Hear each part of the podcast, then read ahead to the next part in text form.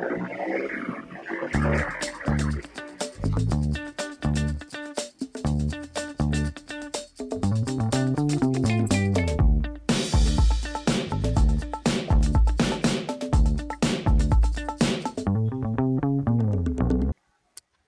Iniciamos Filosofantasy Podcast. Gracias a todos por acompañarnos. Eh, bienvenidos, eh, bienvenidos a esta nueva edición de su podcast de confianza. Bienvenidos a esta nueva temporada, temporada 2003. Estamos de regreso. Para los que creyeron que no íbamos a regresar, tomen eso. Eh, para los que nos escuchan desde un inicio, bienvenidos. Es un gusto tenerlos de vuelta. Para los que nos escuchan por primera vez, pasen, tomen una silla, pónganse cómodos. Se va a poner bueno esto. Va a ser una gran temporada. Y para esta gran temporada, quiero darle la bienvenida a dos personas que ustedes deberán recordar bastante bien, o tal vez no quién sabe.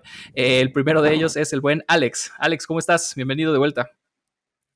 ¿Qué tal, Javier? ¿Cómo estás? Hola, saludos a todos de nuevo, ya muy emocionados por la próxima liga que regresa y ya calentando motores para ver cómo nos va a ir este año.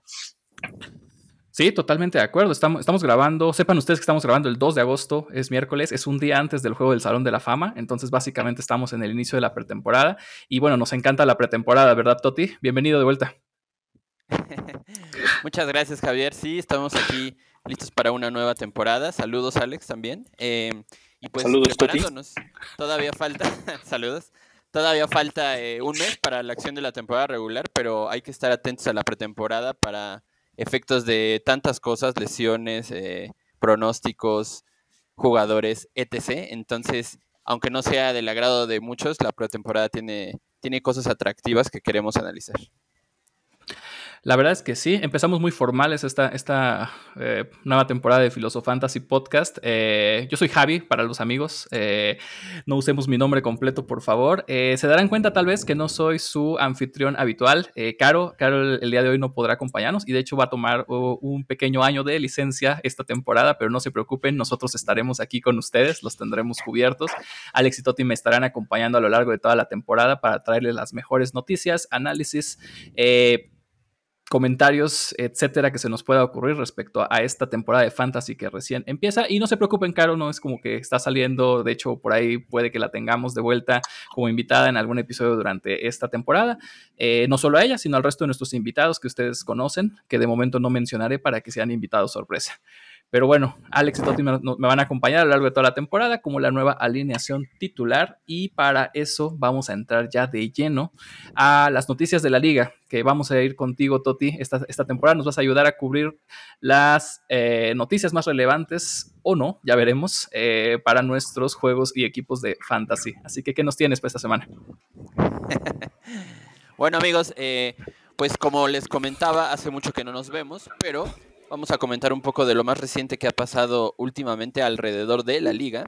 Y como bien mencionó Javier, mañana es el esperado juego del Salón de la Fama entre los New York Jets y los Cleveland Browns. Entonces, se esperaba que fuera el gran partido donde el mundo viera a Aaron Rodgers con su nuevo uniforme, que es muy parecido al anterior, pero Robert Sales nos salió con la chistosada de que no va a ser así, porque no piensan arriesgar a su jugador estrella, entonces todos aquellos que querían ver mañana a Aaron Rodgers, pues pueden mejor ir viendo quizá a Nick Shop, eh, quizá, no sé, a los aficionados. Entonces no, no lo vamos a tener en cuenta. Y el único motivo es porque no desean arriesgarlo. Típico de un equipo como los New York Jets, pero bueno, no voy a entrar en polémicas tan temprano en la temporada. Eh, la siguiente noticia eh, La verdad es que no vamos a ver a nadie. Yo ni sabía que mañana había un juego, güey.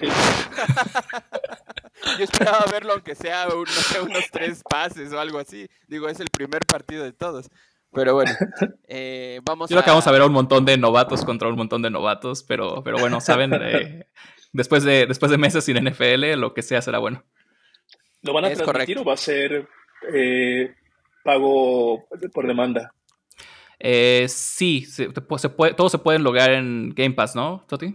Y también en NFL Network, pero en cadenas de televisión abierta o, en canales de otro estilo, ¿no?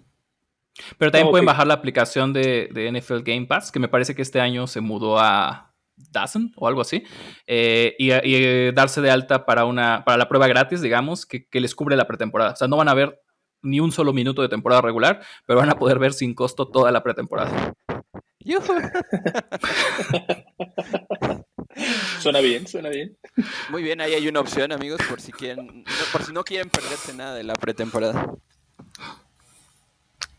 Muy bien, continuamos. Eh, como sabrán, ha habido muchas lesiones, jugadores con cambios de equipo y uno de los regresos más esperados para esta temporada es Cooper Cup, receptor abierto de Los Ángeles Rams, que eh, todo el mundo está muy, muy ansioso porque después de haber sido el gran héroe del Super Bowl 56, se lesionó la temporada pasada, una lesión importante y estuvo fuera como la mitad del año.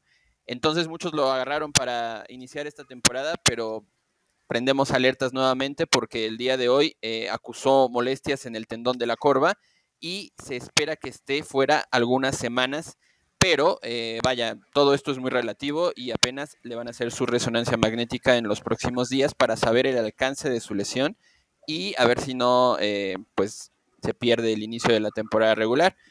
En, todo, en toda cuestión esperemos que esté bien y que eh, se reincorpore lo antes posible porque la verdad es que es uno de mis jugadores favoritos que, quiero ver y, y que es la verdad de lo poco bueno que tienen los Rams para esta temporada y que ya hablaremos más adelante de ello. Sí, y la es que es sumamente relevante porque es un pick top 5, si les, si les gusta. Entonces, eh, creo que todos vamos a estar ahí con las veladoras prendidas antes de los drafts, ¿no? Creo que es una estrella receptor en cualquier equipo de fantasy que me digas. Número uno. De acuerdo. Luego, eh, para aquellos que todavía confían en Michael Thomas después de tres años de prácticamente ausencia permanente en la NFL. pues seguramente Javier, sí, es uno de ellos. Eh, Alex perdió la, fe como en la segunda temporada de ausencia, yo en la primera. Soltar. Está justificado. La bueno, tuve como cuatro años. casi, casi lo de un contrato, pero bueno. Eh, en 2019 fue el mejor receptor de la liga, todo el mundo lo amaba, récord de recepciones, eh, la estrella total de los Santos, con un coreback muy diferente, claro, como era Drew Brees en ese momento pues bueno, ahora declaró que eh, está, no se siente al 100% eh, de sus problemas físicos nuevamente, pero que él espera para el inicio de la temporada estar nuevamente al 100%. De hecho, la temporada pasada fue algo muy parecido. porque empezó, eh, ah, em, creo que participó en el primer partido, anotó dos touchdowns, todo el mundo está súper emocionado, nunca lo volvimos a ver. Entonces. Eh, después de esos touchdowns se lo cambia a Alex, por cierto. y después nunca lo volvimos a ver. Así es. Entonces, realizó estas declaraciones que yo creo que más bien son una, una cuestión de fe para muchos. Y ahora con, con nuevo coreback en la persona de Derek Carr, el ex ídolo de Alex. Eh, esperemos que le vaya muy bien, pero la verdad es que no. no creo que. Yo ya no creo en las palabras de Michael Thomas. Soltar, por favor, amigos. Michael Thomas, ya, suelten.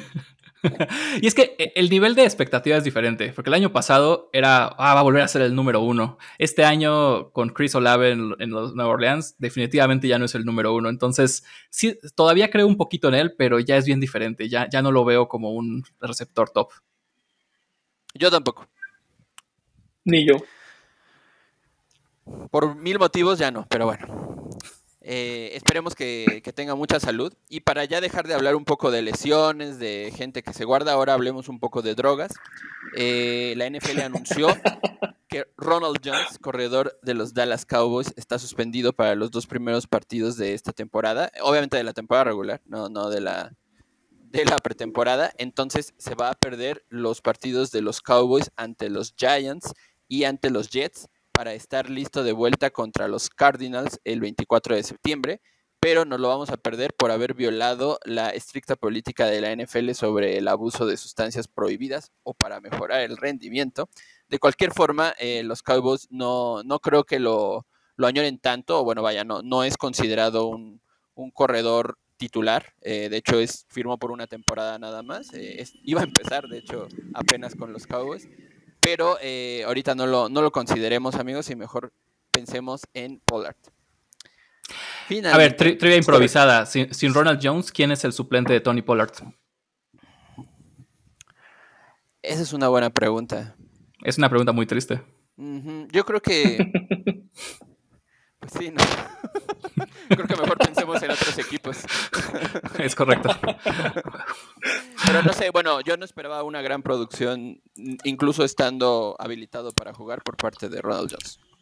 No, está, está Malik Davis, está Deuce Bong, pero realmente no hay nadie. O sea, es por eso que, hay, que todavía yo creo que Ezekiel Elliott podría regresar a los Cowboys sin problema. E-, ese es el gran dilema. Siento que si él regresa, bueno, pasa un. ¿Acaso se fue, amigos? ¿Acaso lo dejaron ir? ¿Acaso pues sigue viviendo en el estacionamiento del estadio. esperando. esperando. Muy bien. Finalmente vamos a cerrar la sección de noticias con lo que ha sucedido con los corredores en la NFL, que en las últimas semanas se han quejado públicamente de que son eh, la posición más infravalorada de la liga. digo, le pagan más que a los pateadores, pero nada más. Eh, en general, los corredores de élite eh, tienen sueldos muchísimo menores, por ejemplo, a los corebacks, a los cazadores de cabezas, a los receptores, esperando ganar, no sé, alrededor de 10 millones en las posiciones, más bien en en los mejores de, su posición contra los corebacks que eh, constantemente vemos contratos de 40 millones de dólares por año. Entonces, se quejaron públicamente y la primera consecuencia, digamos, grande de, esta queja llega en el campamento de los Indianapolis Colts, porque Jonathan Taylor, absoluta estrella de la liga y de los mejores corredores que existen, ha pedido públicamente que se le cambie de equipo a su dueño el cual no quiere hacerlo, pero tampoco quiere pagarle eh, lo que merece o, bueno, en un nuevo contrato, un aumento salarial.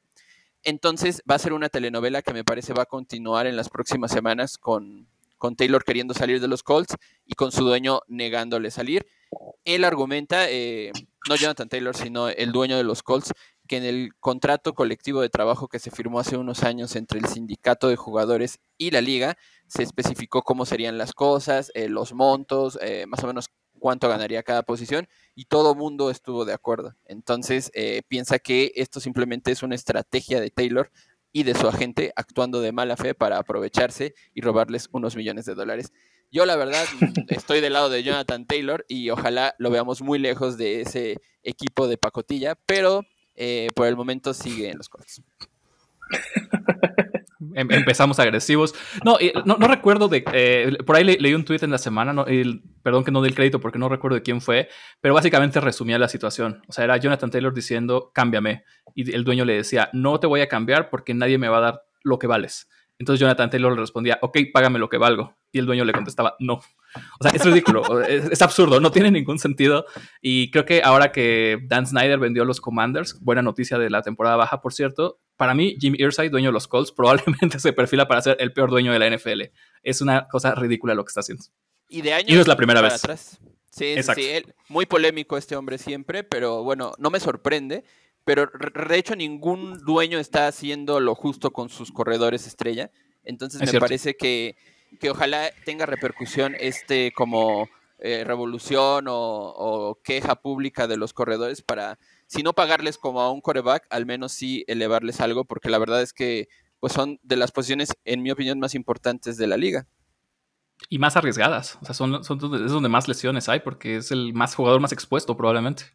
Con menos años para que brillen. Correcto. Sí, es una, una gran ¿Y creen que haya como repercusión que se empiece a poner aún más de moda esta posición de receptor corredor que empieza como a sonar en muchos equipos también? Mm, es, o sea, es, creo, creo que sí hay una tendencia hacia allá, eh, pero no creo que la paguen como tal. O sea, creo que cada vez empezamos a ver más híbridos, corredor-receptor, sí, pero creo que los dueños van a seguir diciendo, no, pues tú eres un corredor, o sea, tú tienes que cobrar lo que cobra un corredor y el jugador va a decir, no, pues es que yo soy más un receptor y entonces vamos a entrar en este tipo de discusiones todavía, ¿no? Van a hacer lo que les convenga. Es probable. Pero muy bien, Toti. ¿Tienes algo más para nosotros esta semana? Sería todo.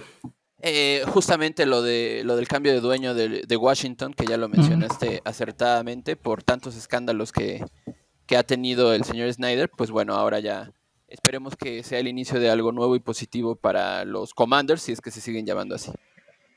Sí, felicitaciones a los aficionados de los Commanders porque en realidad se están deshaciendo de un lastre. Eh, muy bien, bueno, esa fue la sección Noticias de la Liga. Gracias, Toti. Eh, volvemos contigo en, un par de semanas a ver qué nos tienes respecto a, el caso Jonathan Taylor versus Jim Irsay. Eh, entonces, de momento, pues vámonos de lleno al contenido de esta semana. vamos a empezar con nuestra primera sección del día.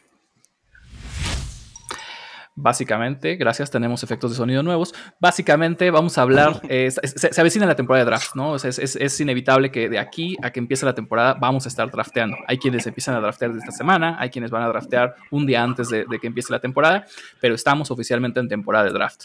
Y bueno, como muchos de ustedes saben, que llevan años jugando fantasy, a veces en los drafts se cometen errores. No vamos a señalar, no vamos a decir quién o qué error fue cometido, pero la realidad es que se pueden cometer errores. Entonces, lo que les traemos en esta semana es una recopilación de los principales errores que pueden cometer o que comúnmente se cometen en un draft de fantasy fútbol, pues para que no los cometan en la medida de lo posible. Entonces vamos a numerarlos, vámonos con nuestro top 6 de errores del draft. Alex, vamos contigo primero. ¿Cuál es el peor error en tu opinión que nuestros, eh, eh, iba a decir radio escuchas, vamos, ¿qué es esto? Los noventas, que nuestros escuchas eh, no, deberían, no deberían cometer. Gracias, Javier. el primero que yo quisiera mencionar es la clásica de muy novatos, que es la de tomar un coreback en primera ronda, ¿no? Y ahí hay que acotar algunas cosas, como por ejemplo, que depende también del tipo de liga que estés jugando, ¿no? Si es una liga Dynasty, por ejemplo, que seguramente recordarán cuando hemos hablado de ese tipo de ligas y demás, pero que en resumen son ligas que eh, tratan de simular lo que pasa en los equipos de la NFL durante todo el año, desde la pretemporada, eh, la temporada de, eh, de selección de, del draft de novatos y demás. Entonces son ligas muy largas donde sí eh, probablemente te conviene tomar un coreback porque es una inversión que entonces hace mucho tiempo, ¿no? Pero si por el contrario es una liga de fantasy estándar como la que todo mundo juega, donde el draft, como tú dijiste, se da incluso un día antes, unos días antes de que empiece la temporada regular de la NFL, pues no te conviene tu novato o que, que, alguien más te lo diga, no te conviene tomar un coreback porque estás desperdiciando lugares para poderte hacer de los jugadores que de verdad te van a dar también muchos más puntos, ¿no? Como son los corredores y los receptores. Sobre todo en ligas donde el draft se da en este formato de snake, donde empiezas en la ronda 1 con el primer eh, round, pero en la vuelta vas a tener seguramente el veintitantos, ¿no? Entonces van a pasar 24 posiciones donde seguramente tus rivales ya habrán tomado los mejores jugadores y tú por tomar a Mahomes, a Allen o al mismísimo Jimmy G por su guapura, pues te vas a perder de tomar grandes posiciones como a McCaffrey, ¿no? Como a Jefferson, eh, etcétera. Entonces, no es recomendable hacerlo. Es una estrategia que no funciona muy bien porque pues te pierdes de estos jugadores que, insisto, te dan muchos puntos y sobre todo porque a lo largo de la temporada uno va viendo cómo hay eh, se van abriendo opciones de corebacks, ¿no? Entonces, no es que te cases a fuerza con el que es tendencia, con Mahomes, que es el número uno ahorita, o Allen, por ejemplo, no tienes que tomarlo en la primera ronda, porque vas a ver que eh, en estas ligas estándar los corebacks siempre se empiezan a tomar en rondas más bajas, como la 9, la 10 incluso, porque están priorizándose eh, antes de eso todos los jugadores que, que, son los más importantes y que son posiciones mucho más valiosas como corredores y receptores. Entonces no lo haga compa, piense en esto y mejor espérese hasta la ronda 9, 10 más o menos. Sí, o incluso, o sea, yo, yo, yo, de acuerdo, y pues es hasta una cuestión de, de matemática, ¿no? O sea, tenemos 32 quarterbacks titulares, eh, y en Fantasy, en una liga estándar solo necesitamos 12 de titulares. En cambio, cuando hablas de corredores o de receptores, necesitas básicamente el doble, ¿no? Eh, entonces, eh, pues es un costo de oportunidad, básicamente, ¿no? Para, para los que están metidos en la onda de economía. O sea, no es tanto que esté, que, no es tanto que Mahomes no vaya a ser el quarterback número uno al final del año. Es lo que estás dejando de draftear por llevarte a Mahomes tan temprano, ¿no? Exacto. Así es. Yo estoy de acuerdo en lo general con Alex, pero también siento que si en, en gustos tú eres de aquellos que quieres un coreback de los 10 mejores, quizá deberías no esperarte hasta la novena ronda. O sea, obviamente no, no escogerlo en primera, segunda, pero pues no sé, esperarte a la sexta, quinta, porque hay mucha gente que va eh, a caer en este error y entonces puede dejarte con, con muy poco, bueno, con opciones de baja calidad. Sí, e-, eso es un muy buen punto, porque hay una tendencia. O sea, eh, hace no sé, 6, 8 años, era muy común que los primeros quarterbacks iban de la ronda 6 para, para arriba, ¿no? Eh, habitualmente. Ahorita con estos eh, quarterbacks superhumanos que corren y hacen de todo, eh, los Mahomes, los Allen, los Hurts, se empiezan a subir, ¿no? Entonces yo coincido contigo, ronda 3, ronda 4, es un debate que vamos a dejar para otro día probablemente, pero, pero hay una tendencia hacia que el quarterback va, va subiendo cada vez más, ¿no? Es correcto. Pero bueno, como les dije, vamos a dejar ese debate para otro día. Así que, Toti, vamos contigo. ¿Cuál es el, en tu opinión, cuál es el mayor error que nuestros queridos, voy a decir radio escuchas, porque no, no deben cometer en esta temporada de draft? bueno, yo les voy a hablar, amigos, sobre un error muy común. Em, creo que puede ser crucial, pero sobre todo creo que es muy común. O sea, yo estoy en varias ligas y siempre hay mínimo una persona, mínimo, durante muchos años seguidos que caen en el mismo error. Y este es el agarrar muchos jugadores del mismo equipo, generalmente equipo al que eres aficionado. Y yo no quiero meterme con aficiones en particular, pero generalmente esto pasa con los aficionados. Tú sabes quién eres. pasa con aficionados de los San Francisco 49ers que yo respeto mucho la pasión por su equipo y la verdad es que tienen una gran nómina y eso tiene sentido porque al tener muchos grandes jugadores, pues, pues dices, claro, los voy a agarrar, o sea, son buenísimos, este, me van a dar muchos puntos. El problema es cuando quieren agarrar absolutamente a todos, o sea, porque estoy yo de acuerdo en que agarres dos, eh, quizá tres, si el equipo es muy bueno, eh, puedes cubrir muy bien, pero simplemente hacer una réplica de los 49ers en tu equipo porque aun si los 49ers fueran a romper la liga, no va a ser bueno para efectos de fantasy, porque va a haber una semana en la que descanse, eh, básicamente es un juego perdido. Em, lesiones, digo, les pueden pasar a todos, pero imagínate que en un partido una defensiva neutraliza justamente a los jugadores que tienes, pues ya no tienes para dónde mirar en otros partidos, porque todo lo escogiste del mismo equipo. Eh, en las ligas que estamos, eh, Javier, Alex y yo, la verdad es que tenemos algunos amigos que, caen constantemente en nosotros. No queremos este, evidenciar ahorita, pero yo en, ligas aparte que tengo siempre son los aficionados de los 49ers que aman mucho a sus equipos. Entonces les recomendamos escoger variadito. Yo, yo también me ha pasado que, te gana el sentimiento y dices, carajo, los Patriotas están terribles, pero, pero quiero poner algo de ellos en mi equipo como, como identificación, como bandera pero no, debes hacer lo, que convenga más a tu equipo, lo que sea más inteligente y no dejarte ir por más de, yo diría, dos jugadores de un mismo equipo. Sí, es un poco no jugar con el corazón, ¿no? Eh, sea, creo que estás en lo correcto. Hay que diferenciar también, o sea, porque por un lado es, uno podría pensar, bueno, entonces me estás diciendo que no, que no me conviene hacer stacks y no, o sea, no va por allá, ¿no? O sea, si drafteaste Jamar Chase en primera ronda y en la cuarta, quinta te cae Joe Burrow y quieres draftearlo y entonces tener ese stack súper poderoso, súper bien, o sea, es una buena estrategia. Pero creo que yo coincido contigo, Toto. O sea, ¿qué pasaría si a ese equipo le sumas un T. Higgins, le sumas un Joe Mixon y le sumas un Ear Smith? Entonces, de repente, tienes una variabilidad enorme porque una, una mala semana de los Bengals, por mucho que sean una gran ofensiva, pero una mala semana te, te deja fuera, ¿no? O sea, y, básicamente eh, no, no quieres llegar a tu semana crucial de playoffs de fantasy y tener ese nivel de variabilidad, ¿no? Ve lo que pasó el año pasado. Ese tomando el ejemplo de los Bengals, el, fin de semana de la final del Fantasy, los Bengals no jugaron. Se canceló el partido. Es correcto. E inmediatamente hubieras perdido, ¿no? Es hasta matemático, como tú decías e, en el error anterior. O sea, te queda, como que te cierras opciones, básicamente. Porque si pasa algo, una, eventualidad, eh, ya no tienes mucho para dónde escoger. En cambio, si, si le varías, pues puedes como todavía tener algunas opciones. Totalmente de acuerdo. ¿Escuchaste, Alejandro? Con tu stack de Jimmy Garoppolo y todos los Raiders.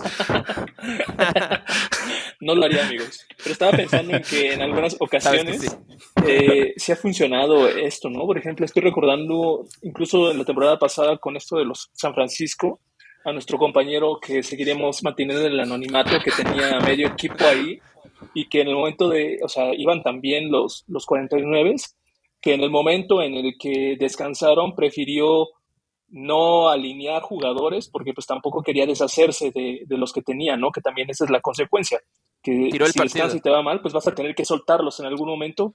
Y él pues los 49 iban tan bien que decidió perder esa semana y al final no recuerdo si llegó a playoffs y si se quedó un partido Ah, Estás en lo correcto. Le faltó una, una, victoria para llegar a playoffs. Es Así es. que funciona para unos juegos, pero no para una temporada, me parece. Sí, sí. De acuerdo. Ok, muy bien. Bueno, pasemos al número 3. El número 3 me tocó a mí y la verdad es que puede sonar mucho, muy básico, pero eh, lo he visto pasar más, de las, más veces de las que se imaginan.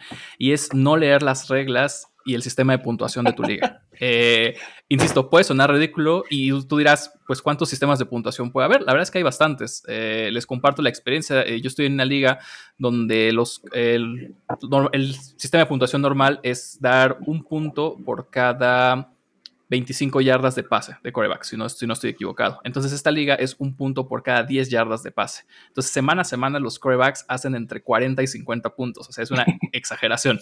Es una liga muy divertida, es un formato muy diferente, pero el primer año que, entré, eh, y el buen Emiliano también está en esa liga, eh, a muchos nos tomó por sorpresa. Eh, casi casi a la mitad del draft, mucha gente empezó a preguntar, oigan, pero entonces este sistema, oigan, ¿qué está pasando? Oigan, ¿por qué todos están llevando corebacks tan temprano? O sea, y, realmente las personas que no estaban bien enterados de que era un sistema de puntuación diferente, ese año les fue terrible, eh, porque básicamente aquí todos los corebacks que, que, lanzan mucho el balón eran oro. Entonces, en esa liga, el año pasado, por ejemplo, un Justin Fields, que fue estrella en fantasy, no valía nada, porque corría, ok, que hacía puntos decentes, pero no lanzaba prácticamente nada y entonces no valía nada en esa liga. Entonces, ese fue, ese fue solo un ejemplo, pero lo he visto pasar en varios formatos de liga donde ya que estás a la mitad del draft, alguien pregunta, ah, oigan, esto es Superflex. Entonces, en Superflex ya te quedaste fuera porque ya no drafteaste tus corebacks, porque ves que todo el mundo empezó a draftear corebacks. Entonces, siempre, así sea cinco minutos antes de que empiece tu draft, entra al sistema de puntuación de tu liga y dale una leída para que no te tomen por sorpresa. Si hay algo diferente, ajusta tu estrategia. Me acordé del meme del perrito que llora, güey. ¿Por qué se burlan de mí? Yo no sabía que era Superflex. Superflex. Es correcto. Fue algo así, e insisto, cada año, creo que al menos en una de las ligas en las que juego, a alguien le pasa. Es increíble. Típico. Pero bueno, eh, vamos contigo, Alex. Vamos de nuevo. ¿Qué, en forma de meme, qué otro error nos puedes compartir que nuestros amigos no deben cometer en esta temporada de draft? Pues siguiendo la liga, güey, de que mencionas estas ligas Superflex, Dynasty y demás, si es una liga, ahora sí, por el contrario de lo que mencioné en la primera, en el primer eh, punto que dije, si ahora sí es Dynasty Superflex, pues por supuesto ahora sí tienes que estar muy al pendiente de la pretemporada, ¿no? Incluso desde la el campamento de novatos, selección de novatos y demás, porque son ligas que, como dijimos, tratan de simular a los equipos de la NFL y que son pues, a largo plazo, no, no se refiere solo a ese año, sino a varios años incluso, y donde tú vas a tener que estar conformando tu equipo conforme a los movimientos que pasan en la vida real en la NFL, ¿no? Si tú tienes una de estas ligas y no estás checando la pretemporada, eh, todo lo que está pasando antes de iniciar la liga, pues te enfrentas a que te pierdes de noticias como las que ya nos dijo el buen amigo Totti sobre lesiones, sobre salidas y demás, y sobre todo te pierdes de poder encontrar valor en, esas, en esos jugadores que en esos primeros drafts que se dan en Dynasty, en Superflex y demás, que se dan mucho antes de que empiece la liga y la pretemporada, donde a lo mejor ahorita un jugador que por ser eh, banca de, un equipo, porque el titular existe y demás, nadie lo toma, pero en el momento en que ese jugador titular, como por ejemplo Jonathan Taylor, manifiesta estas eh, intenciones de salirse, hay problemas con el equipo y donde los demás jugadores suplentes no dan el ancho, pues es momento de que si tú estás al pendiente de esa pretemporada, puedas tomar a ese suplente o a ese jugador que en automático va a cobrar cierto valor, ¿no? Y esto te sirve por dos cosas. Eh, uno, si por, eh, en primer lugar, no estás al pendiente de la pretemporada y drafteas como Dios te dé a entender en su momento, pues tienes el chance de poder encontrar valor ahí.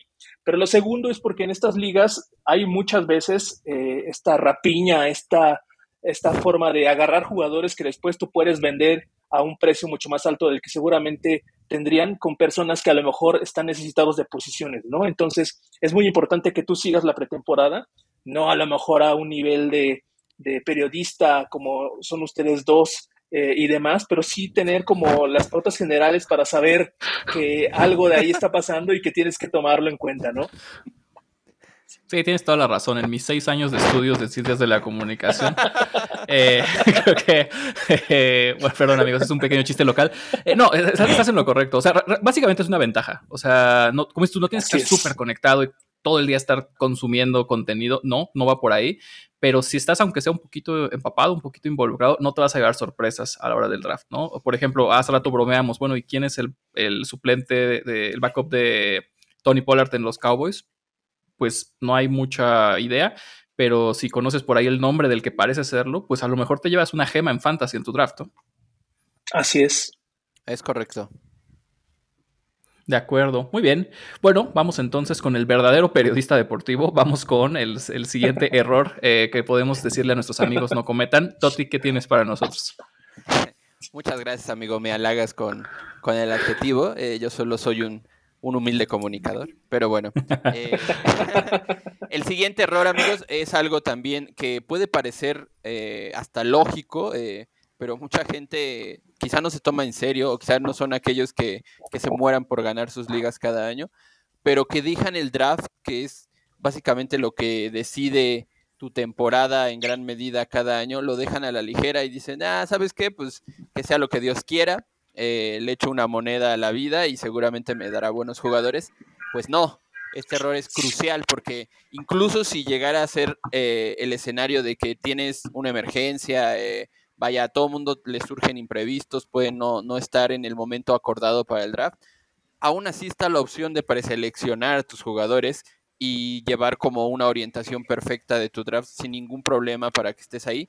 Pero hay sujetos que incluso ni siquiera eso hacen y dejan todo al autopic para el momento más importante. Y la verdad es que yo conozco casos de gente que lo ha hecho y que se ha metido rayando incluso a la postemporada con muchísima suerte y con alfileres. Entonces, vaya, e, es como lo que comentábamos de muchos jugadores de un mismo equipo. Puede que te salga la jugada, puede que te funcione en algunos partidos, que tengas mucha suerte y, el autopic te seleccione grandes jugadores, pero lo más probable, eh, matemáticamente hablando o, en variabilidad, es que no sea así. Entonces, eh, recomendamos encarecidamente no, eh, no hacer esto, estar presente, estar pendiente, ver qué jugadores te puedes equivocar, claro, pero mejor que sea por algo que tú decidiste a que una computadora o un algoritmo haya decidido por ti.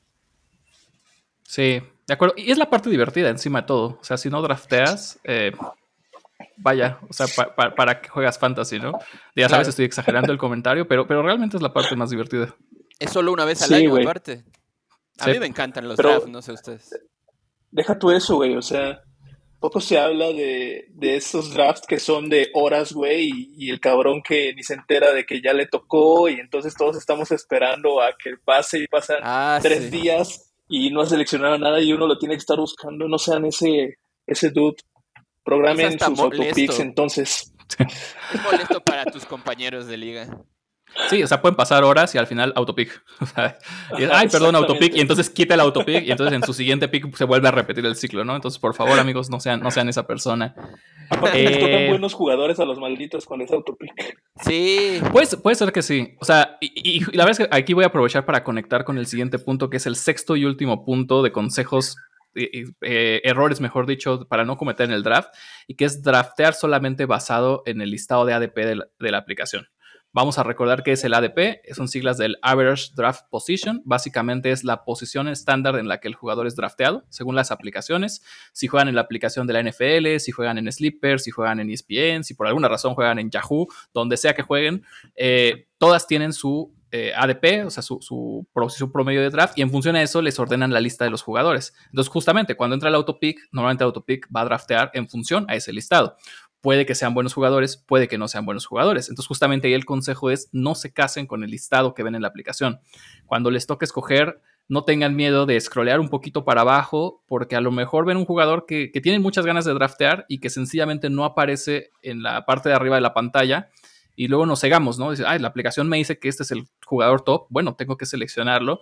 Y si hubieran scrolleado tres, cuatro jugadores más abajo, a lo mejor hubieran visto otro que ustedes saben que les gusta más o que ustedes escucharon que esta temporada le va a ir muy bien. Entonces, nuevamente es parte de lo divertido, ¿no? Porque si nada más vas a draftear al jugador que te pone hasta arriba eh, la computadora, es básicamente como que estés en autopic, pero, pero ya sabes, tú, tú eres el autopic. No tengan miedo a scrollear un poquito para abajo, a investigar un poquito más y a divertirse, ¿no? A final de cuentas, sobre todo en rondas bajas, ¿no? O sea, en rondas bajas es, vamos, ve por tu jugador favorito, ¿no? O sea, ya en rondas altas, ok, hay que, hay que ser muy cuidadoso y hay que tener una estrategia y no puedes dejar ir mucho valor, pero ya en rondas bajas, ¿a quién le importa si en la ronda 12 estás drafeando un jugador que está enterrado hasta abajo del listado?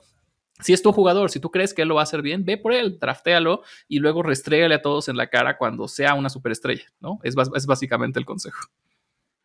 Concuerdo. Correcto. De acuerdo, pues muy bien, tenemos seis errores que a lo largo de los años hemos acumulado de manera dolorosa, que, espero hayan sido de utilidad. Les deseamos a todos que tengan una gran temporada de drafts y justamente aprovechando que estamos drafteando, vamos a hablar el día de hoy de una de las posiciones más importantes en fantasy, dependiendo del formato de la liga, probablemente la posición más importante de todas, como es el coreback.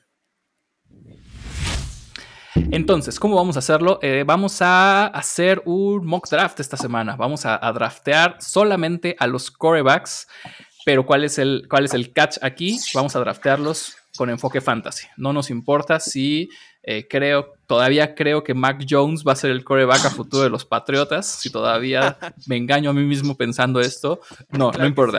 A fin de cuentas, es ¿es relevante para Fantasy en 2023 o no? Entonces, con el enfoque de este año y con el enfoque de Fantasy, eh, por, de manera de sorteo afortunado, Alex quedó con el primer pick, después Toti con el segundo pick y yo con el tercer pick. Vamos a draftear a los 12 principales corebacks. ¿Por qué 12? Porque normalmente una liga se conforma de 12 equipos, es una liga, el, el formato estándar, entonces vamos a tener 12 corebacks titulares jugando semana a semana. Así que Alex, vamos a ir contigo para el primer pick de nuestro pequeño draft. Al día de hoy, teniendo a todos los corebacks disponibles de los 32 equipos, ¿quién va a ser tu pick número uno en fantasy para esta temporada? No va a ser otro más que el superhombre Mahomes. No hace falta explicar por qué. Sabemos que no es humano, debe ser otra cosa, a pesar de que en su equipo no tenga armas tan buenas más allá de Travis Kelsey. Eh, Mahomes es número uno, no hay más que decir. Me gustaría estar en contra de Alex, pero pues no. ¿También hubiera sido tu pick, Tati? Eh, está un poquito más parejo. O sea, sí podría ser, pero la verdad es que sabía que Alex lo iba a hacer, entonces, pues no.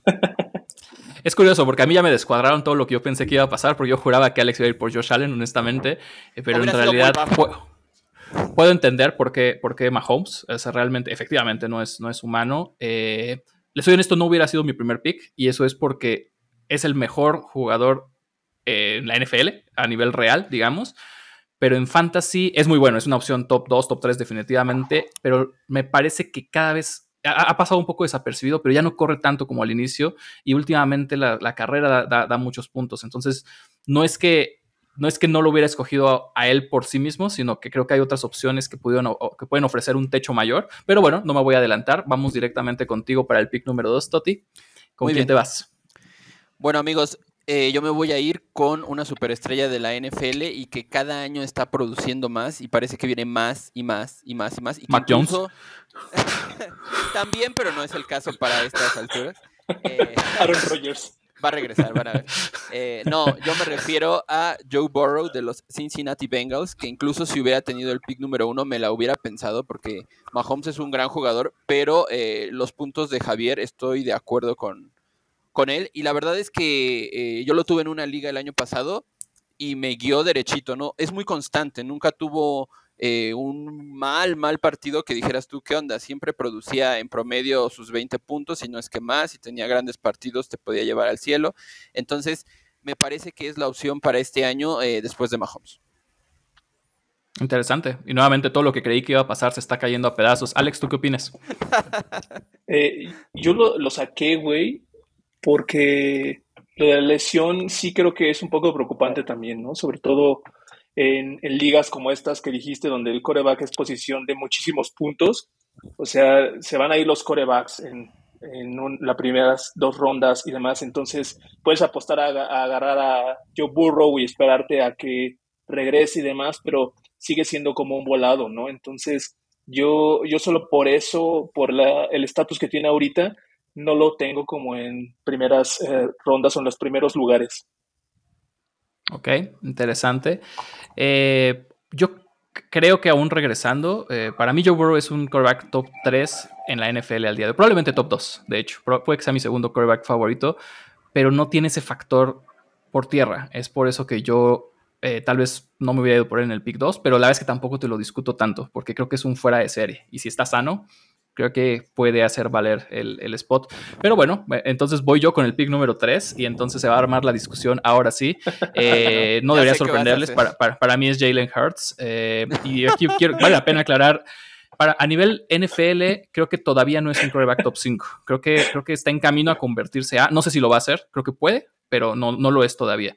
Pero en fantasy, sencillamente para mí es, el número uno. O sea, no, no hay quien tenga un techo tan alto como él. Si logra mantenerse sano los 17 partidos que dura la temporada de fantasy, eh, aunque corra un poco menos que el año pasado, la cantidad de touchdowns por tierra, eh, con todo y todo, lo mucho que lanza, eh, la química que tiene con Davonta Smith, con, con AJ, Brown. O sea, en realidad, para mí, a nivel fantasy, no, tiene, no hay otro igual. Yo sabía que le ibas a hacer esto y la verdad es que no me sorprende. La verdad es que yo pensé, bueno, no quiero adelantarme al siguiente pick de Alex, pero siento que sé quién va a ser y sé con qué rebatirle que sería una mala idea. Pero bueno, en el caso de Horton sé que es un gran jugador, pero, em, pero siento que el año pasado realmente sorprendió a todos, la rompió, estuvo con todo. Veo difícil que pueda repetir tan buena actuación dos años seguidos. O sea, sé que es una amenaza por tierra, ha mejorado por aire, pero para ponerlo como el número 3 de toda la liga, no sé, quizá yo sí lo pondría sin duda en, el resto de este episodio, pero no a ese nivel. Yo creo que no tiene que repetirlo, creo que puede incluso disminuir un poco y aún así, eh, insisto, si logra mantenerse sano, será el número uno. Pero está bien, la verdad es que hay otros corebacks que, pueden usar los mismos argumentos eh, que, que Hertz. En ese sentido, vamos contigo, Alex. ¿Quién sería tu segundo pick en este draft de corebacks? Toti ya, ya lo vio venir. No es otro más que mi favorito de los últimos probablemente cuatro años. Antes de que lo digas, ya, ya, ya, lo typeé en el archivo. Reside es correcto, Josh Allen, amigos. Justo como ustedes. Yo, yo, yo que iba a ser tu pick de primera ronda, la verdad. Yo estaba... Es muy difícil, güey. Pero sí creo que Mahomes es... Uf, está en camino a ser también no como Brady, por supuesto, pero cada año, salvo hace dos temporadas donde yo vi que, que Mahomes dije, sí, ya se está cayendo y regresó el año pasado y dije, ah, no, espera, eh, este, este sujeto no es humano. Eh, sí creo que está a otro nivel y, Josh Allen está también ya entrando a esa etapa de madurez que, que, empiezan a manifestar muchos corebacks después de cinco temporadas y demás, ¿no? Sí creo que la temporada pasada no fue su mejor temporada, sí creo que sobre todo al final hubo bastantes bastantes dudas sobre, sobre él mismo, en el pase sobre todo, pero creo que en esta temporada está tratando de mejorar todo eso, él mismo lo ha dicho, ¿no? Estoy tratando de mejorar sobre todo lo que es el pase corto, por ejemplo, y lo demás, pues ya sabemos, es alguien que corre, es alguien que pasa largo sin ningún problema, ese brazo que tiene. Entonces, eh, sí, para mí es, yo lo tengo en mi número dos, en mi pick número dos a él. Ok. No, la, la, verdad es que Josh Allen es un quarterback que puede tener una temporada mala, por así decirlo, para la NFL y aún así ser el número uno en fantasy. O sea, por el estilo de juego, eh, las armas que tiene, la conexión con Stephon Diggs. O sea, realmente no tiene que jugar bien para hacerte veintitantos puntos semana a semana. Y lo vimos mucho el año pasado. Así es. No sé, amigos, yo pienso que un, un quarterback al que está poniendo en ese lugar Alex eh, no podría ser siendo una máquina de intercepciones como fue el año pasado, lanzando por doquier, por más todos los atributos que pueda tener. Ok, perfecto. Entonces tuvimos a Josh Allen en el número 4. Toti, vamos contigo para el pick 5 del draft. ¿A quién te llevas? Amigos, yo para el pick 5 voy a elegir a la estrella de Los Ángeles Chargers y de todos Los Ángeles en realidad, que es Justin Herbert. Ah, bueno, más allá, del, más allá del amor que pueda sentir por él, porque de hecho me hizo ganar una liga en la que estamos los tres presentes con un gran pase de 70 yardas en la última semana. Eh, la verdad es que creo que es un fuera de serie. No tiene eh, como quizá los elementos por tierra que tiene Jalen Hurts, no tiene eh, quizá, bueno, el brazo sí lo tiene, realmente, punto no el de Josh Allen, pero, pero tiene un brazo muy bueno. Pero en general creo que no ha estado rodeado quizá de, de los mejores elementos a su alrededor. Se le ha complicado este sobresalir, digamos, a nivel Mahomes. También siento que está un escalón debajo de muchos de los que dijimos anteriormente, por eso lo estoy poniendo en el número 5, pero aún así creo que si Herbert tuviera un gran elenco alrededor, podría explotar mejor sus capacidades y él sin duda es de los mejores corebacks por sí solos de toda la liga. Y es un jugador también que la verdad, no a nivel Joe Burrow, como les había dicho, pero que sí te produce constantemente todos los partidos. Entonces creo que el número 5 sería un buen lugar para Herbert. Ok, la verdad es que no te lo discuto tanto. Eh, tiene el, potencial está ahí, lo vimos en su temporada de novato y con el cambio de coordinador ofensivo esta temporada es realista esperar eh, que regrese a ese nivel que le dimos de novato, ¿no? O incluso lo supere. Entonces, ah, está bien, vamos adelante. No hubiera sido mi pick, mi pick, mi pick, escuchen esto, mi pick no solamente con el pick número 5, sino que mi pick con el número 2, es decir, mi segundo coreback del tablero todavía está disponible y va a ser mi pick en el lugar número 6 y ese es Lamar Jackson. Lamar Jackson es un coreback élite por, con el brazo, aunque la gente no lo cree. Es el mejor coreback por la vía terrestre. Y es un coreback que lo llenaron de armas ofensivas este año, a diferencia de los años anteriores. Le dieron su nuevo contrato. Está más que motivado. Y cambiaron el coordinador ofensivo a un coordinador ofensivo que habitualmente o que históricamente eh, abre mucho más el juego aéreo. Creo que estamos por vivir una temporada de Lamar Jackson similar a como fue su segundo año, donde fue MVP, donde fue el número uno en fantasy. Y creo que lo estamos dejando ir muy barato, honestamente. Ojalá Por primera vez en este episodio estoy de acuerdo. y de hecho lo tengo en el 6 también aquí. Yo lo tenía en el 7, pero sí. Interesante, interesante. Pues hablando del 7, vámonos al pick número 7 de nuestro draft. Alex, ¿a quién te llevas? Yo por orden de lo que me anoté aquí, en mi lista era el 5, pero ahora será el 7 en esta, es Trevor Lawrence. Igual creo que es un coreback que empieza igual a, a despuntar, a pesar de que tener poquitos años, pero lo que más me llama la atención de ahí es un poco las armas con las que también cuentan, ¿no? Con Calvin Riddle que regresa, eh, Christian Kirk que también está ahí y cuando fue necesario apareció, y Isaiah Jones, ¿no? Además de todos corredores que también tienen los, los jaguares. Creo que Trevor Lawrence otra vez empieza a esta etapa de maduración y así como en la primera temporada de novato no fue lo que todos esperaban, pensando que eh, el college iba a ser lo mismo en la NFL y que fue topar con pared. En esa segunda temporada vimos ahora sí de qué es capaz. Recuerdo esa remontada contra mis Raiders y lo, lo, odio tanto. Pero sí creo que es un, un coreback que merece empezar a seguirse y creo que para la ronda en la que se le pone ahorita que será el 7 es una buena ronda para elegirlo. Ok, de acuerdo. Es, también era mi coreback número 7, no, no tengo nada que discutir ahí. Eh, Toti, probablemente tú lo querías, pero bueno, ahora que ya se fue, ¿a quién te vas a llevar en el pick número 8? Nuevamente vuelves a conocernos, amigos, sí. Eh, la verdad es que yo no pensé que Alex hiciera esta jugada baja de, tocar a, mi ídolo Trevor Lawrence. Eh, yo lo iba a mencionar. Pero bueno, siguiendo en el escalafón eh, de lo que tenía presupuestado, justo abajo de Trevor Lawrence tenía a alguien que es una leyenda de la liga, que este año cambia de equipo, que puede ser que... no, Jimmy G no es una leyenda ni en su casa. No, no, no. Me refiero a Aaron Rodgers, jugador de uno de los peores equipos en los últimos años de esta liga y que seguramente va a venir a, hacer una mejora porque no puede estar peor. Eh, hablo de Aaron Rodgers porque tiene, tiene todo. Tiene el brazo, tiene la inteligencia, tiene el juego aéreo. tiene 40 años. 39 y ahora tiene a mejores jugadores a su alrededor. Entonces, eh, nada, de esto, nada más.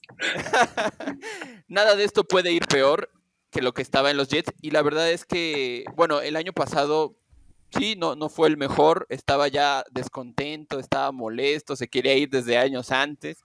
Lo veo en esta temporada baja, mm, digo, no sé si sea falso, ¿no? Pero lo veo muy contento, lo veo como a gusto, diferente, motivado. Y no olvidemos que fue MVP de la NFL los dos años previos a la temporada pasada, entonces me parece que para un puesto número 8 está bastante decente. Ok, veremos. Eh, la verdad es que yo creo que todavía le queda algo en el tanque y creo que los Jets van a andar bien este año, pero no sé si Aaron Rodgers va a ser va a ser eh, la pieza clave, digamos, en fantasy para ese equipo, pero está bien, me parece una apuesta arriesgada que puede resultar. Vámonos con el pick número 9, que es el pick mío. Eh, no pensé que me, que me, tocara, que me cayera, pero miren, me cayó. Yo me voy a ir con el buen Tua Tagovailoa, quarterback de los oh. Delfines de Miami. Eh, no soy fanático de Tua Tagovailoa, como seguramente ya lo, recordarán los que me han escuchado de temporadas anteriores, pero mira, cualquier quarterback que le lance a Tyreek Hill y a Jalen Waddle va a ser un quarterback top 10 en fantasy. Así de fácil. Ese último punto es la verdad matador. Pero en cuanto a coreback en sí, pues no. recuerden, esto es fantasy, amigos, no es la vida real. Y de todas maneras, tú eh, yo lo apoyo en el sentido de que ha lidiado con muchas lesiones y bueno, espero tenga una temporada libre de lesiones y, podamos ver finalmente qué, qué trae, ¿no? Eh, eh, por sí solo. Es que eso es justamente lo que nunca ha tenido, amigos, una temporada libre de lesiones. Entonces, es como casi casi aventar una moneda, o sea, se te puede lesionar en cualquier momento, ha tenido muchas conmociones, no sabemos si pueda regresar al nivel que alguna vez, ni siquiera creo que haya sido tan alto, pero bueno, que alguna vez tuvo. Eh, entonces, partiendo de esa apuesta, me parece muy arriesgada. Nada más, si no tuviera esos receptores, para mí no existe este hombre. Yo lo tenía en el 10 a él y a Rogers en el 11. Interesante. Vámonos hablando, ya que tocaste el 10, vámonos un poco más rápido, amigos. Eh, ¿a, quién te vas, ¿A quién te llevas con el pick número 10, Alex? Pensé que saldría antes, pero en esta ocasión va a ser Justin Fields.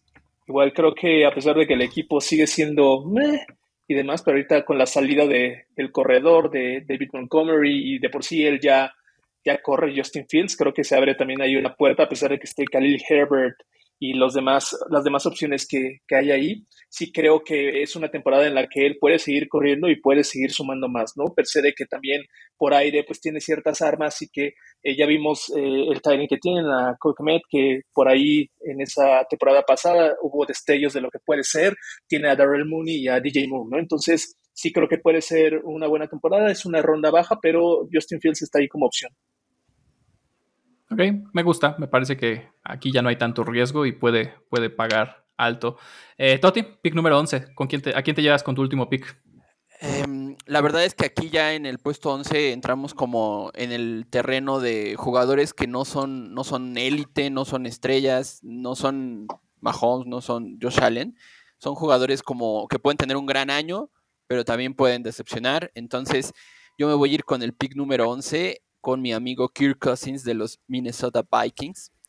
Es un hombre que por supuesto que tiene, tiene mucha tela de dónde cortar en cuanto a virtudes, en cuanto a defectos, pero partiendo del punto de, Javier referente a Tua, bueno, él tiene a Justin Jefferson. Y la verdad es que es un, es un coreback bueno, bueno, bastante decente. Eh, juega en una división que en años pasados quizá eh, parecía algo fácil, o bueno, desde que Aaron Rodgers se fue, ahorita parece que las cosas fuera de los Lions no van a ser tan complicadas. Entonces, eh, creo que tiene con qué.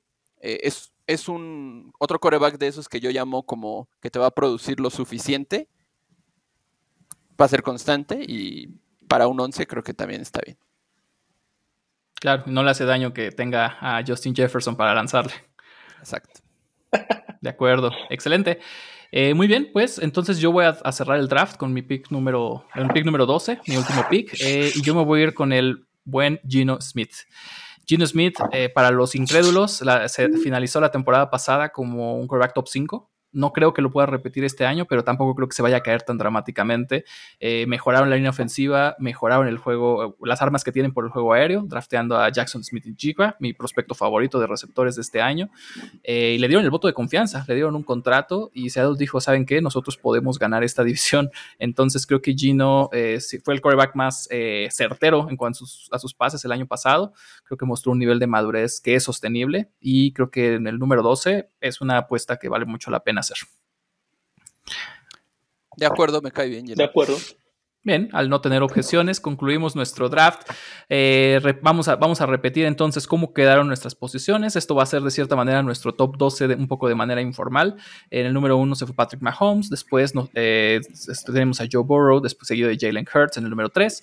Número 4 Josh Allen, número 5 em, eh, Justin Herbert, se llama Justin, sí. ¿Está bien? Sí, Justin Herbert. Eh, número 6, Lamar Jackson. Número 7, Trevor Lawrence. Número 8, Aaron Rodgers. Número 9, Tua Tagovailoa. Número 10, Justin Fields. Número 11, Kirk Cousins. Y cerramos con el número 12, Gino Smith. Ese sería nuestro top 12 de corebacks de cara a esta temporada. Les pregunto rápidamente, ¿algún coreback fuera del top 12 que crean que es relevante o que es de su interés para Fantasy? Eh, vamos primero contigo, Toti. Eh, yo la verdad es que ahí estaba con la duda entre entre Kirk Cousins y Dak Prescott, que muchas veces llega a tener un gran, un gran potencial, eh, tiene a CD Lamb, tiene ahí un apoyo fuerte por tierra, entonces eh, el problema fue que el año pasado tuvo muchísimas intercepciones, me recuerda mucho a, cierto pick que puso en el 4 mi amigo Alex, obviamente en otros niveles, pero creo que, pero creo que em, creo que puede tener un mejor año y y llamar mucho la atención, sobre todo si, si estás en una liga donde, donde hay muchos equipos, creo que Prescott puede ser una buena apuesta. Sí, de acuerdo. básicamente me parece una falta de respeto que Prescott haya quedado fuera del top 12, pero bueno, así, así se dieron las cosas. Eh, Alex, eh, ¿quién, en el 8, güey.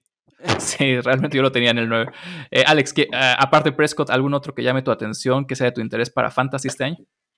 Sí, ojalá lo pueda encontrar en alguno de los drafts que aún me faltan, es Jared Goff porque sí creo que la división en la que está se facilita ahora un poco más con la salida de Rogers y medio Green Bay y con Chicago, que de por sí nunca fue eh, algo sobresaliente, nunca ha sido, y con los Vikings, que bueno, es probablemente lo, lo, más difícil, pero sobre todo por la temporada pasada, donde creo que a todos sorprendieron los Lions y que ya lo habíamos dicho aquí en otros eh, programas, eh, Jared Goff con este cambio que hubo con, con los Rams y demás, sí creo que quedó algo ahí como tocado que su salida ganan un, Super Bowl y entonces en esa temporada siguiente, que es la pasada, pues todos vimos esos juegazos que hubo de los Lions, ¿no? Contra diferentes equipos, ¿no? Puntos tras puntos, juegos de hasta 40 o más puntos y creo que nadie esperaba todo eso. Yo creo que ya fue un, se estableció ahí, empezó ya eh, el juego eh, bueno con él y ahora con armas como Amorra St. Brown, que ya lo vimos también la temporada pasada, con Marvin Jones, George Reynolds, sí creo que es chance todavía de que él pueda hacer algo y sobre todo en una división que se facilita con la salida de medio Green Bay. Sí, de acuerdo, me, gusta, creo que no, no, va, no va a ser top 12, pero va a andar cerca, entonces creo que, creo que vale la pena si, si por ahí no alcanzas a una de tus opciones top. Muy rápido, el mío, la verdad es que puedo encontrar todavía dos o tres que serían de interés, pero me voy a ir por el novato Anthony Richardson, es el primer y único novato del que estamos mencionando en esta ocasión.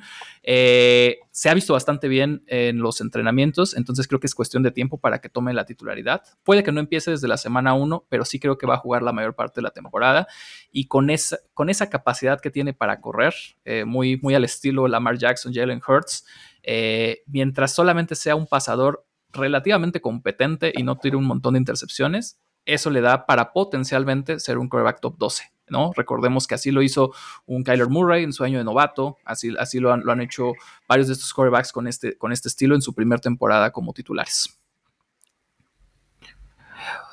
Muy bien, con eso cerramos entonces nuestra, nuestro draft esta semana y vámonos a la última sección del día de hoy.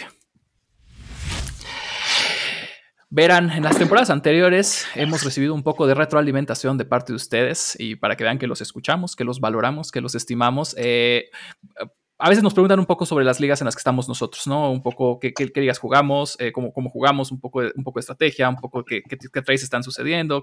Entonces, básicamente nosotros tenemos tres ligas principales, ¿no? Donde los tres que estamos ahorita eh, en este capítulo y algunos de nuestros invitados que, que ya conocen, eh, como Emiliano, como Joaquín, como Caro, entre algunos otros, juegan en algunas de estas ligas o en, algunos casos en todas. tú sabes quién eres.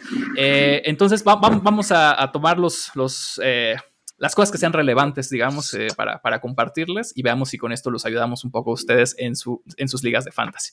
Entonces, esta sección la vamos a llamar el reporte Filosofantasy y vámonos con el reporte Filosofantasy de esta semana. Alex, estamos contigo. Gracias, Javi. Voy a eh, mencionar ahorita un poco el reporte de nuestra liga Dynasty, Sardinastía se llama, y con dos, eh, dos noticias o dos, ¿cómo decirlo?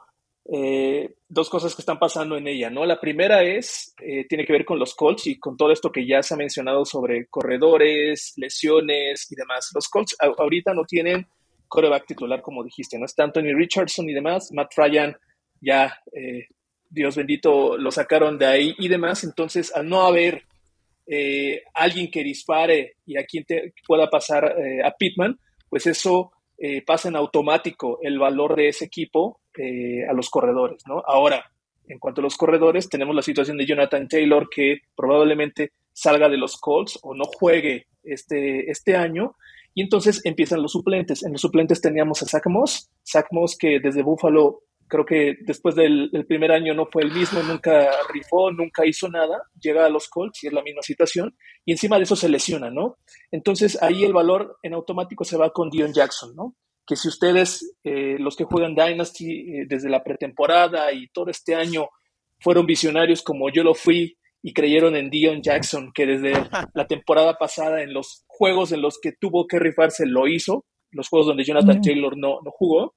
Ahora Dion Jackson adquiere valor en automático a reserva de que algún otro corredor pueda sobresalir ahí y demás. Entonces, ahí eh, yo salgo ganando, muchachos. Tengo a Dion Jackson ahí en mis reservas por si alguno de ustedes lo quieren. Sobre todo Emiliano, por ejemplo, que tenía a Jonathan Taylor escogido y ahora con todo esto, pues empieza a ser un poco difícil para él suplir eso, ¿no? Entonces, eh, yo lo agarré, no es mi titular, por supuesto, pero lo tengo ahí como moneda de cambio para eh, alguien que en ese sentido esté escaso de corredores y los necesite. Eh, lo mismo con Matt Ryan, pues Totti tenía a Matt Ryan, tuvo que liberarlo por obvias razones y pues ahora en una liga donde necesitamos corebacks, pues el buen Totti va a tener que buscarle entre lo que queda ahí en, la chatarra, ¿no? Que, tendría equipo. No sé exactamente qué, qué logrará tomar porque Anthony Richardson ya está con alguien más. Esa es la primera noticia.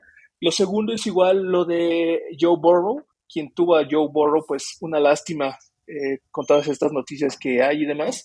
Pero otra vez eh, tuvimos que ponernos al pendiente de todo eso. Yo me enteré de lo de Joe Burrow el mismo día en el que iba, eh, en el que se dio la noticia, pues yo me enteré de eso y en automático, pues yo iba a ver si podía pescar de una vez al coreback suplente, ¿no? Pero en ese momento pues no, no sabía quién iba a ser, todavía no estaba decidido.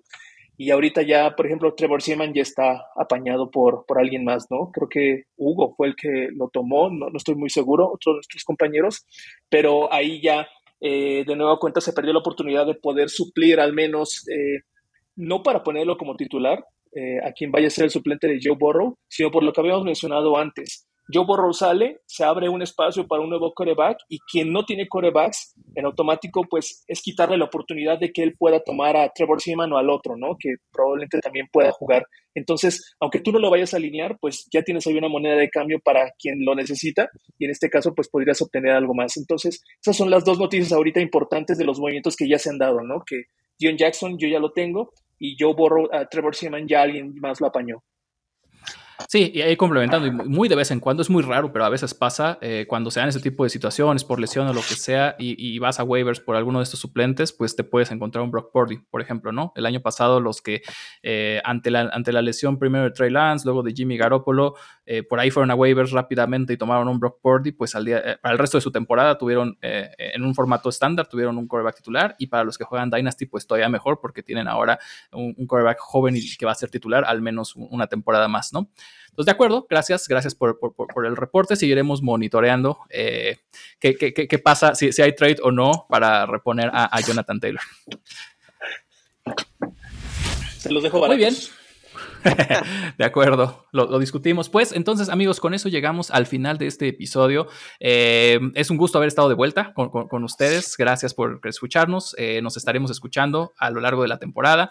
Eh, si tienen un segundo, quisiera pedirles un favor y es que se tomen la molestia de darnos una calificación, un review, cinco estrellas en donde sea que nos estén escuchando, sea Spotify, sea Apple Podcast. empiezan la, temporada de, de draft, entonces es el momento en el que se empieza a generar mucho contenido empieza a escuchar mucho contenido y la verdad es que si nos dan una calificación positiva nos van a ayudar a llegar a más personas y a posicionarnos más alto en el top de contenido. Entonces, si no les quita nada y quieren darnos por ahí una hermosa calificación de cinco estrellas, un review positivo, se los agradeceríamos eh, enormemente.